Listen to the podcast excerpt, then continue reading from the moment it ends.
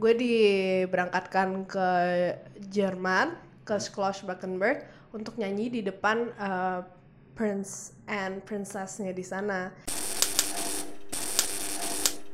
Halo semuanya, welcome di Bibit Corner bersama gue Jason. Di Bibit Corner ini kita bakal mengundang bintang tamu-bintang tamu yang sangat inspiratif dari kisah dan cerita mereka.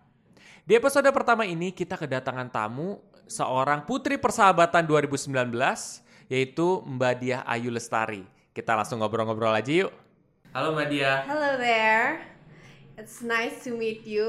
Ya, balik lagi perkenalkan nama saya Diah Ayu Lestari, Putri Persahabat Putri Indonesia Persahabatan 2019. Gitu. Oke, thank you Mbak Diah. Nah sekarang gue pengen nanya-nanya nih. Yes. Kayak eh, cerita singkat lo Mhm. dari pertama kali tuh lo terjun musisi, Yes. baru ke Putri Persahabatan, Betul. lalu ke Business Women. Betul. Itu itu itu gimana sih? Well, it's a long story, but long story short, um, awal dari dunia kemusisian gue itu adalah di tahun 2013, di mana I write my own songs and started to record and punya ide untuk bikin album. Dan 2013 keluarlah album Talk to Me yang di launch di Solo di atas Bis Kudoro dan menang rekor muri. Ya, nah dari situ mulai um, punya um, punya hal-hal yang baru yang pengen gue uh, lebarkan yaitu uh, re- uh, kebiasaan gue untuk rearrange lagu lagu-lagu. Nah waktu itu ada personal project di sekolah yaitu gue pengen bikin gimana sih caranya gue sebagai uh, anak Indonesia mempromosikan lagu-lagu tradisional untuk anak anak muda. Kan banyak banget nih anak-anak muda yang kayak oh lupa lagu tradisional apa aja. Nah gue pengen uh, memperkenalkan lagi dengan cara membuat lagu-lagu tradisional menjadi lebih easy listening.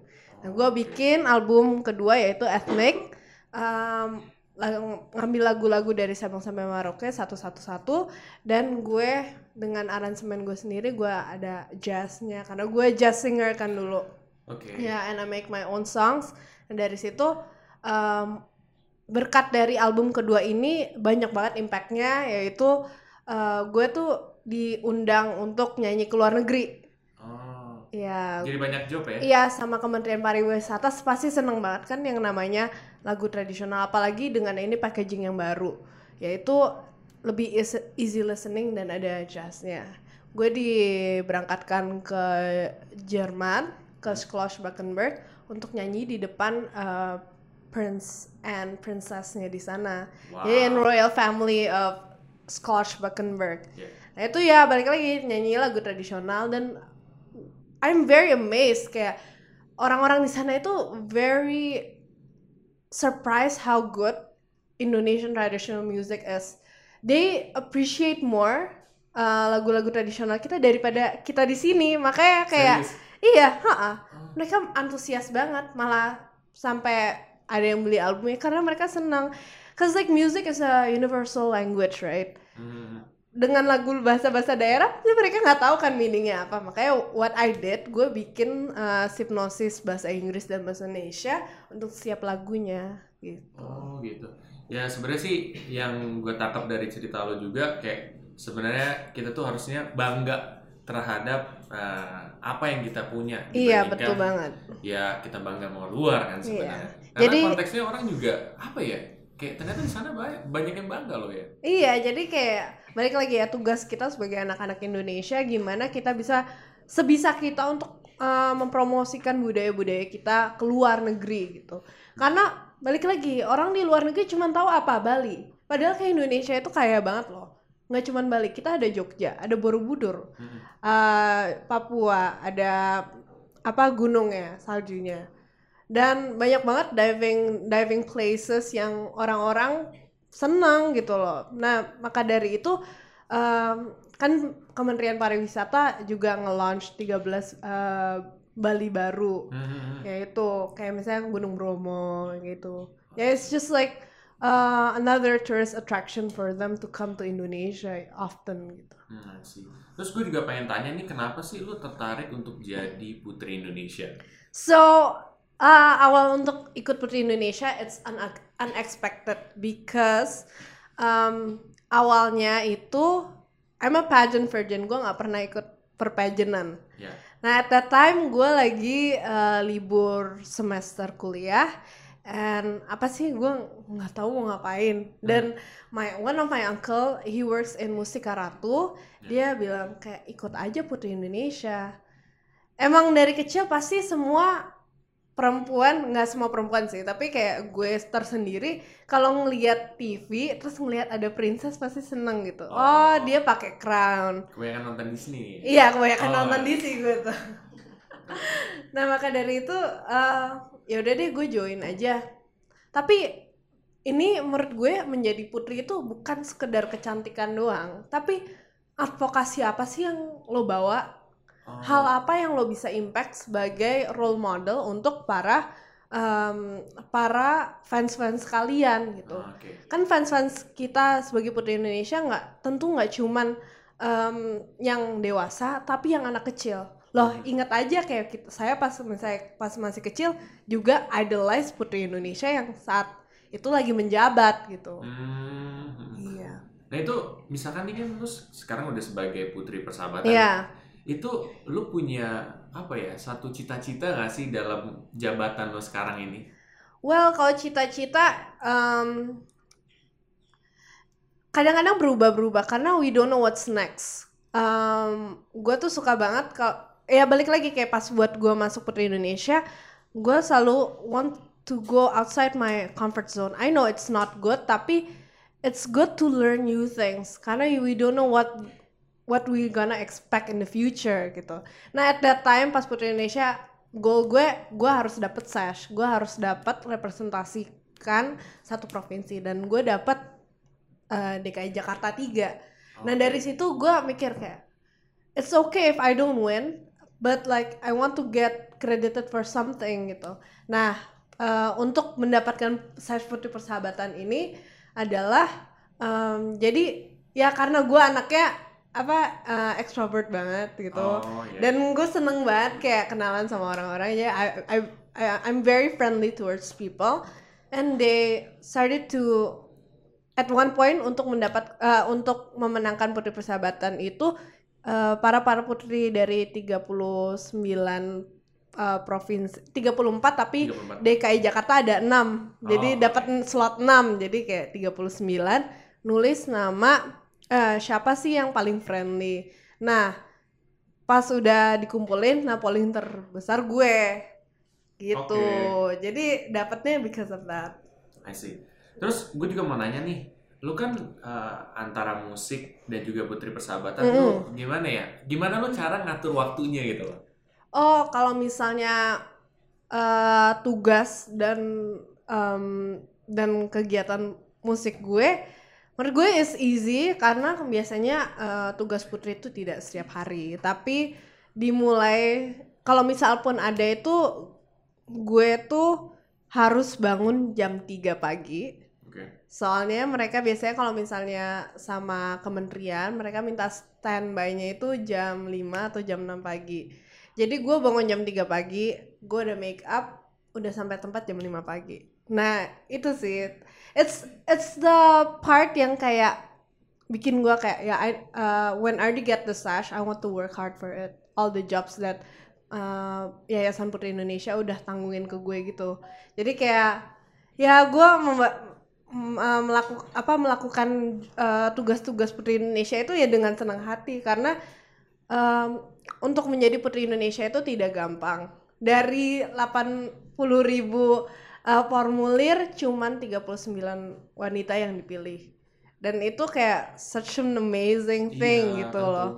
Dan nggak cuman itu, balik lagi Yayasan Putri Indonesia juga mensupport setiap eh, setiap putri memiliki advokasi masing-masing. Kalau saya sendiri, advokasi saya itu lebih fokus buat anak-anak PAUD.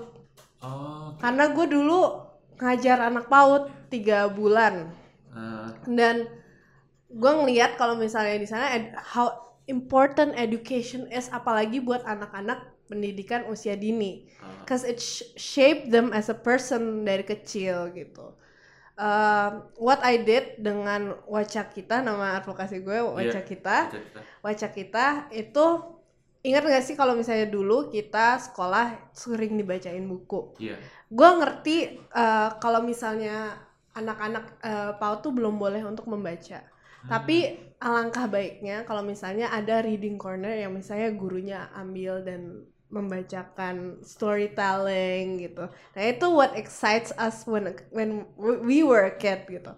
Nah I want that in every PAUD in in Jakarta Oh, karena susah nggak banyak karena kita juga I went to PAUD dengan con- living conditionnya kurang baik sebelah sebelah apa namanya sebelah sebelah kali di sebelah kali. iya sebelah di sebelah kali PAUDnya itu di gang tembok Oh, oke. namanya PAUD Anggrek Tapi respon dari anak-anaknya gimana setelah lo ajarin? ya seneng lah pasti. Storytelling is a new thing for them. Padahal kayak pas uh, kita were very lucky uh, untuk mendapatkan itu ya it's something yang usual tapi untuk mereka it's hal yang sangat baru gitu Iya. tentu. apalagi bukunya bukunya yang bagus dan apa makanya I raise fund untuk bisa membuat reading corner untuk uh, anak uh, untuk paut-paut di seluruh Jakarta apalagi yang di slums yang di rural area gitu Oh gitu, I see, I see.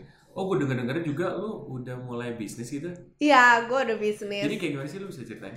So basically, um, bisnis gue ska all I did is look at Google Analytics and Oh, um, sekitaran gue. Apa sih yang lagi trending sekarang?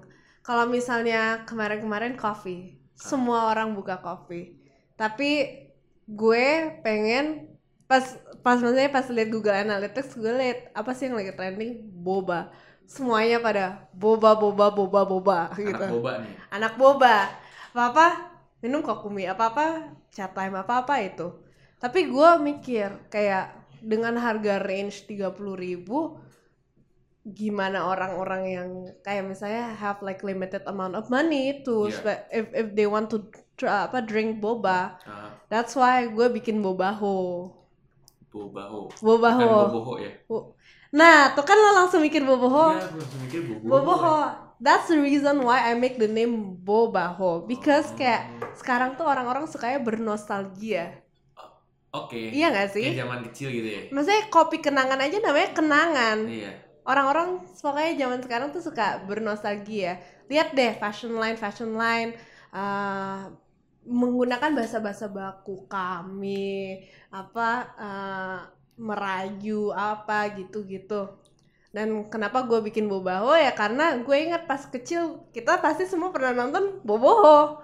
I see. Nah sekarang gue pengen tanya, itu lebih penting lu passion dulu atau lu research dulu? Jadi lu lihat industrinya gimana? Oh ini kayaknya bagus. Ya udah sekarang. Atau lu mentingin, oh passion gue di sini nanti gue search di Google Analytics atau gimana tentang? Hmm, menurut gue lebih ke research dulu karena menurut gue I just I just want to play safe um, uh, dengan research yang baik kan makanya that's why adanya market research adalah Iya, untuk biar meminimize risk. betul. That's what I did. I see the trend is on boba and what I did is make a boba shop dengan harga yang terjangkau. Harga boba gue di bawah 20.000 ribu, tapi rasa rasa chat time kokumi gitu. Oke. Iya, gua that's that's that's my idea. Gimana caranya kita bisa bikin low cost boba tapi yang rasanya emang enak, tapi dengan rasa-rasa yang eh, bikin orang bernostalgia juga. Pasti inget nggak sih dulu lo pas kecil eh, keluar rumah sore-sore ada susu nasional Iya, yang gerobak Tahu. gerobak biru itu. Iya. Nah, I made that susu nasional pakai boba gitu. Oh, I see, I see. Terus jadi kalau ini kita ngebahas soal kayak lu dari secara general aja ya. Iya, bisnisnya. mm. penilaian lu eh, kalau misalkan perempuan itu bisnis itu gimana sih? Apa mungkin gimana gitu? Pendapat lo gimana? Well, um, Kemandirian mungkin atau? Well, I see that uh, women banyak banget sekarang. I'm gue salut banget sama wanita-wanita Indonesia segampang itu buat bikin bisnis. Well, it's such a good thing. All you need to do is have an Instagram and what the product to sell. Hmm. Uh, dengan itu mereka kayak apa foto-fotoin yang mereka misalnya produk-produk yang mereka mereka jual dengan bikin ya banyak yang editing apps gitu tinggal diedit-edit lucu terus mereka udah bisa jual barang mereka sendiri that is entrepreneurship gitu Iya, iya. dan ya menurut gue itu penting banget buat eh, wanita Indonesia meningkatkan ke kebiasaan mereka untuk berbisnis gitu. Nah. Jadi eh, sebenarnya tuh eh, social media itu bisa menjadi ladang duit sebenarnya kalau kita bisa menggunakan dengan benar ya. Iya, it is karena sekarang semua era digital. Iya. Ya, semua advertisement, semua hal dilakukan dengan social media, terutama Instagram tentunya. Gitu. Nah. Nah sekarang gue pengen tanya nih, lo kan udah awal tuh jadi musisi, Hmm. putri persahabatan, Mm-mm. businesswoman, Heeh. what next? What's next? I wanted to be an anchor. Oh, gue pengen Gitu. banget jadi news anchor makanya kayak I wanna try something new and hopefully I get the job in the future. tapi udah ada tawaran-tawaran atau apa yang menarik? Uh, well, they asked me to interview, tapi kayak ya before I dive into something, I need to learn about it first. So I feel secure. So I know what they wanted. I know what they're gonna ask me. Jadi uh, step berikutnya lebih kayak sharing session dulu, terus kayak ya take it slow. Ya sih. Nah itu kenapa news anchor kenapa nggak yang lain itu? Why? Karena balik lagi kayak Putri Indonesia is just a whole different thing dan gue ngerasa news anchor is also a different thing dengan karakteristik gue yang meledak-meledak gini. Oh, Maksudnya meledak ya? meledak-meledak yang kayak pecicilan bisa dibilang Ya. ya gue kalau dibilang putri pecicilan ya gue gitu. Oh gitu. Uh, Anti jaim. anti jaim, Oh, iya. tapi gue pengen nyoba kayak how can I challenge myself into someone that is like more serious gitu. Oke. Ya balik lagi gue diajarin katanya kalau misalnya news anchoring gue kan biasanya do re mi fa sol la si do Ah. sampai do lagi sampai do tinggi. Iya. Ini katanya do re mi fa aja kayak Oh. nada gue harus dilatih seperti itu gitu. Oh, Oke. Well that will be a challenge for me karena kalau bisa dibilang lebay gue kalau misalnya ya lebay orangnya gitu. Iya, I see. Tapi gue pengen sedikit bertanya-tanya nih tentang cara lo ngelola uang lo nih. Oh right. Oke. Well, um, uh, now um, kalau misalnya income gue sekarang nggak tentu, tergantung job yang lagi ada. Iya. Um, tapi what I did to manage my money is download this application called Money Lovers, Hmm. so you can know uh, your expenses ke mana aja. Iya. Ya, dan what I did itu udah nggak persenin. Misalnya gue peng gue kalau ya namanya wanita pasti pengen beli baju. Jadi gue eh, berusaha 25% dari income gue untuk beli baju. Hmm. Terus eh, 10% gue buat kecantikan misalnya perawatan, beli krim bla bla bla bla. Terus abis itu um, like the 40% of my income is is for food Oh, oke. such a foodie here. I Iya. like eating dan makanan mahal. Jadi Susah kayak ya kalau Iya, jadi emang ya. harus 40% dari setiap per- eh, setiap bulan dan gue pasti tentu eh, naruh misalnya eh, 5% charity and 2% on like my future tabungan kayak untuk tabungan simfoni untuk masa tuanya. Soalnya kita tuh eh, masih muda, banyak banget hal yang kita keluarkan yang kadang-kadang kalau kita habis spend tuh kayak kok nggak penting ya gitu. Iya, iya, iya, makanya. Misalnya kita kayak hari Sabtu malam Minggu keluar eh, ke Senopart Senoparty ya kita Senoparty gitu. Oh, Misalnya ke Senoparty. Jadi tapi kita Oke. party gitu. Ya lo bisa hilang lima ribu, tiga ratus. Tapi makanya itu dari itu maksudnya why don't you just like put those kind of money jangan setiap minggu lah sekali-sekali aja gitu Oh. put the 500,000 in in something you can you can invest in gitu Jadi penting banget ya sebenarnya untuk invest ke masa depan ya. Yes, it's it's very important dan kita nggak bakal tahu kan. Misalnya kita karir kita di dunia entertainment, Yeah. kita nggak selalu nggak selalu up dan kayak ya kayak roda berputar gitu. Kadang-kadang Ah. banyak, kadang-kadang enggak, kadang iya enggak gitu. Betul. Nah itu yang kita harus was-was. Apalagi kita di masa tua, pasti demand kan nggak selalu naik, pasti bakal turun aja itu udah hukum alam gitu. Ya ya we need to prepare ourselves for our future. Belum lagi kita um, adulting life, we need to find cicilan buat rumah apa-apa. Nah itu tuh yang kadang-kadang kita nggak pikirin uh, untuk ke depannya gitu. Iya ya. Nah sekarang gue pengen uh, lu lihat ke depannya. Kira-kira lu di antara tadi tuh jadi musisi, uh, businesswoman, itu kan lu harus milih nih. Lu milihnya jadi apa nih ke depan hari? Well, um, kalau misalnya sebagai putri Indonesia kan kontraknya cuma 2 tahun. Betul. Tapi balik lagi uh, nama Putri Indonesia will still intact on you forever. Yes. Rally makanya sekarang gue pengen lagi nyari uh, job yang so I can like get monthly income from gitu. Jadi mulai dari situ dan pastinya do like small jobs. Tapi dari itu kita juga harus bisa invest in our money biar lebih banyak lagi yaitu in my own business the boba shop.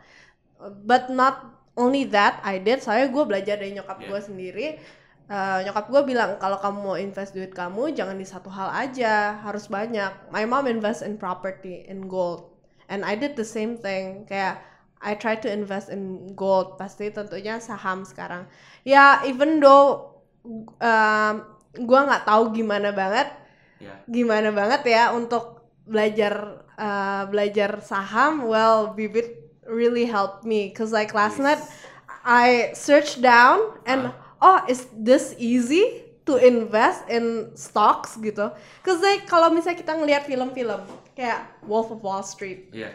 Kok susah banget ya Iya. kayak orang tiba-tiba nangis atau apa gitu Iya, but iya. this is easy easier dan apalagi gue baca kayak udah bisa pakai GoPay jadi kalau misalnya ada sisa GoPay gue bisa buat invest aja Jadi lu pengguna GoPay juga ya sebenarnya? iya gue menggunakan GoPay Oke. apalagi kayak makan-makan abis kayak misalnya gue dari bank gue gue transfer 250 makan biasanya gue pesen gojek kayak 50 ribu atau 100 ribu kan ada sisanya Ah. kadang-kadang kita mikir kayak "Hah, beli makan apa lagi nih Ah. tapi kan we can uh, alokasikan duit itu kayak oh buat apa invest kalau misalnya kita kayak save up money misalnya ya 20 ribu aja misalnya Yeah. sehari come on in how many days what how many will you get gitu Iya iya benar. Walaupun kecil but it's meaningful kalau misal kita persistence ya in like investing Yeah. our money like buat nabung juga gitu Benar. Mm-mm. Jadi kecil-kecil lama-lama menjadi bukit. Iya. Eh sedikit sedikit lama-lama jadi bukit. Iya, betul. Benar-benar. ya ya semuanya ada proses jadi as long as you want to put effort in investing for your future you can do it actually ya balik lagi mau lo punya dream house Hmm. lo kalau misalnya mulai-mulai invest invest dikit uh, terus habis you get the money terus lo cicil-cicil sendiri at at uh, like 10 years or 5 years already get your house gitu officially gitu Iya. Nah itu mungkin itu bisa menjadi tips juga buat sobat bibit juga. Nah mungkin lu ada tambahan tips lagi buat sobat bibit tentang kayak bagaimana sih supaya mereka tuh bisa eh, apa ya menggapai mimpi mereka, chase their dreams. Like gue tuh ngeliat lu ambisius banget sih. Iya, uh, thank you so much for Yeah. that. But one tips that uh, menurut gue important gitu kayak gue I'm going cashless kayak karena gue kalau misalnya punya cash kayak apa-apa pasti you just do it. Tapi kalau misalnya uh, you put in your account and Yeah. apa gitu ada ada trackingnya, you know how much you spend. So dari Budgeting situ ya? jadi kita mikir gitu kayak do I really need this? Biasanya Iya. gitu kayak what I learn is that kayak kadang-kadang kalau misalnya lo pengen beli sesuatu lo harus uh, menanyakan kembali do I really need this gitu Yes, benar sih benar. iya kadang-kadang kayak ya ya it's all about the people who surrounds you kayak mereka ya pergaulan lo sih balik lagi itu kayak do they demand you to wear those kind of stuff gitu kayak Iya. misalnya tas gue I also invest in bags kayak Oh, oke. what I see in the luxury business, uh, the only brand that you can that is very stable in investing is to Hermes and Chanel bag. Oke. Gue ngelihat harga kalau misalnya lo jual lagi itu nggak bakal drop, tapi cuman untuk classical stuff, classical Ah. items. Kalau misalnya Chanel itu misalnya kayak flat bag, kayak what what I have now, this is like an investment Ah, karena this style will never will never go out dan kalau dijual harganya sama yang nggak drop gitu. Ah. Kalau misalnya yang drop menurut gua yang gua baca itu Valentino. Misalnya lo beli eh, 40 juta tapi kalau lo jual 13 juta. Kayak Celine juga gitu. Hmm. Lo beli 36 juta, lo jual cuman 13 juta. Kan Iya. sayang kan? Sayang, sayang. Sayang. Makanya kalau misalnya gue uh, can recommend you buat orang-orang yang pengen uh, beli tas looks pretty on you tapi uh, think that as an investment buy like a Chanel bag yang flat bag itu sarah mau caviar atau yang lambskin menurut gue sih caviar karena uh, nggak gampang tergores orang itu dan make sure to keep your uh, receipt Hmm. receipt um, receipt pas lo beli all the covers all Ya. the box nah itu penting banget soalnya kalau misalnya itu harganya nggak bakal drop tentunya Oke, thank you banget tipsnya dia. Oke. Nah jadi eh, sebenarnya gue bisa simpulin bahwa kalau lu sebenarnya mau mencapai cita-cita lo, tentu lo harus bisa eh, memanage keuangan lo juga. Nah salah Mhm. satunya seperti yang dia tadi udah bilang bahwa bagaimana kita melihat budgetnya. Kita harus bikin budget dan begitu kita juga harus memperhatikan lagi nih kalau kita mau beli suatu apakah ini benar-benar kita mau beli apa enggak apakah butuh apa tidak gitu kan. Nah make sure juga tadi dia menjelaskan bahwa yang soal tas tadi yang gue tangkap adalah bahwa kalau lu membeli suatu barang belilah suatu barang tuh yang jangan depresiasi ataupun akan turun gitu di ke depan hari supaya bermanfaat juga buat ke depannya Oke Sobat Beat semua, itu aja sih merupakan uh, podcast kita hari ini dan terima kasih untuk Mbak Dia ya. yeah thank you so much for having me here Oke, thank you, thank you. Oke, uh, sampai jumpa in the next podcast. Thank you.